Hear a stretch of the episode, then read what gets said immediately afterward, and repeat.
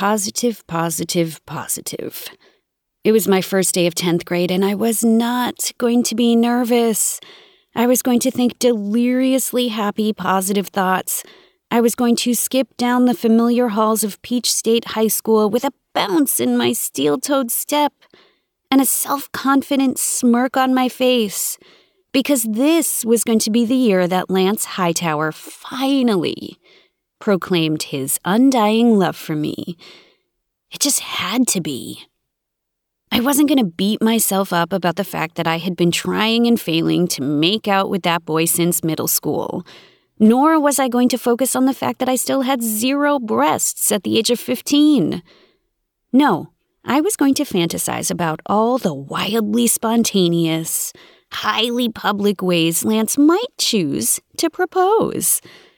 After all, I'd just learned, thanks to my dad's unhealthy obsession with watching CNN, that it was totally legal for teenagers to get married in Georgia as long as they had written permission from one of their parents. That wouldn't be a problem for me, seeing as how I'd perfected my mom's signature by the age of 12. I was feeling pretty damn good because I knew I'd picked out the perfect back to school outfit. My trademark black combat boots and wingtip eyeliner were firmly in place. I was rocking some kick ass black spiderweb fishnets under my favorite pair of too short for school cutoff jeans. My gray midriff t shirt boasted the logo of an indie band I was absolutely certain no one had heard of. And my arms were practically pinned to my sides with the weight of a thousand metal, beaded, and leather bracelets.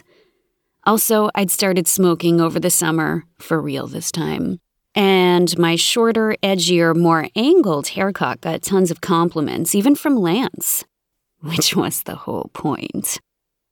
Of course, all my positivity went to shit as soon as I made it to the church parking lot for a smoke between classes. It was no secret at Peach State High School that if you wanted to do something bad, all you had to do was walk out past the rust buckets in the student parking lot, step over a guardrail, and clear the tree line. That was it. On the other side, you would find yourself in a magical wooded wonderland called the church parking lot. A place where kids could escape the oppression of our overcrowded, underfunded public learning institution to laugh, smoke, and be merry, if only for seven minutes at a time. The church was a long abandoned one room chapel that was in the process of being reclaimed by the forest and its parking lot was nothing more than a patch of gravel. But to a band of misfit teenagers, it was heaven. Or so I'd heard. I'd never actually ventured out to the church parking lot during school hours before, but this was my year. I just knew that on the other side of those woods, I'd find my people. Artsy, quirky, free spirits who shared my appreciation for alternative rock, avant garde art, and experimental photography.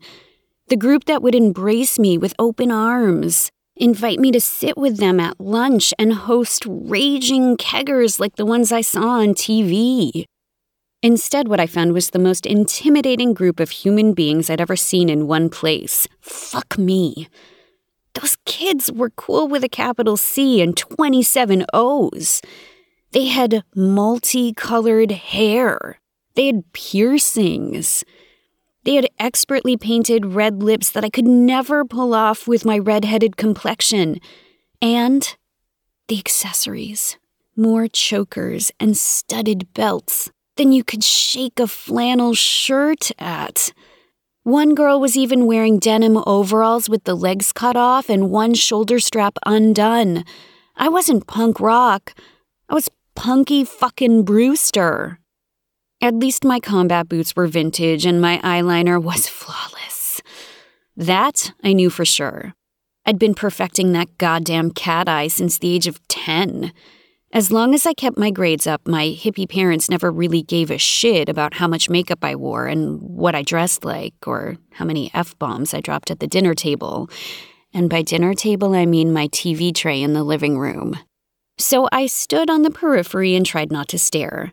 clinging to both my camel Light and the hope that someone would at least admire my eyeliner art.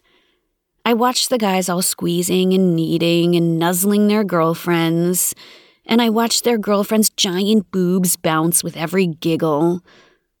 I bet they have sex, I thought. Every one of them.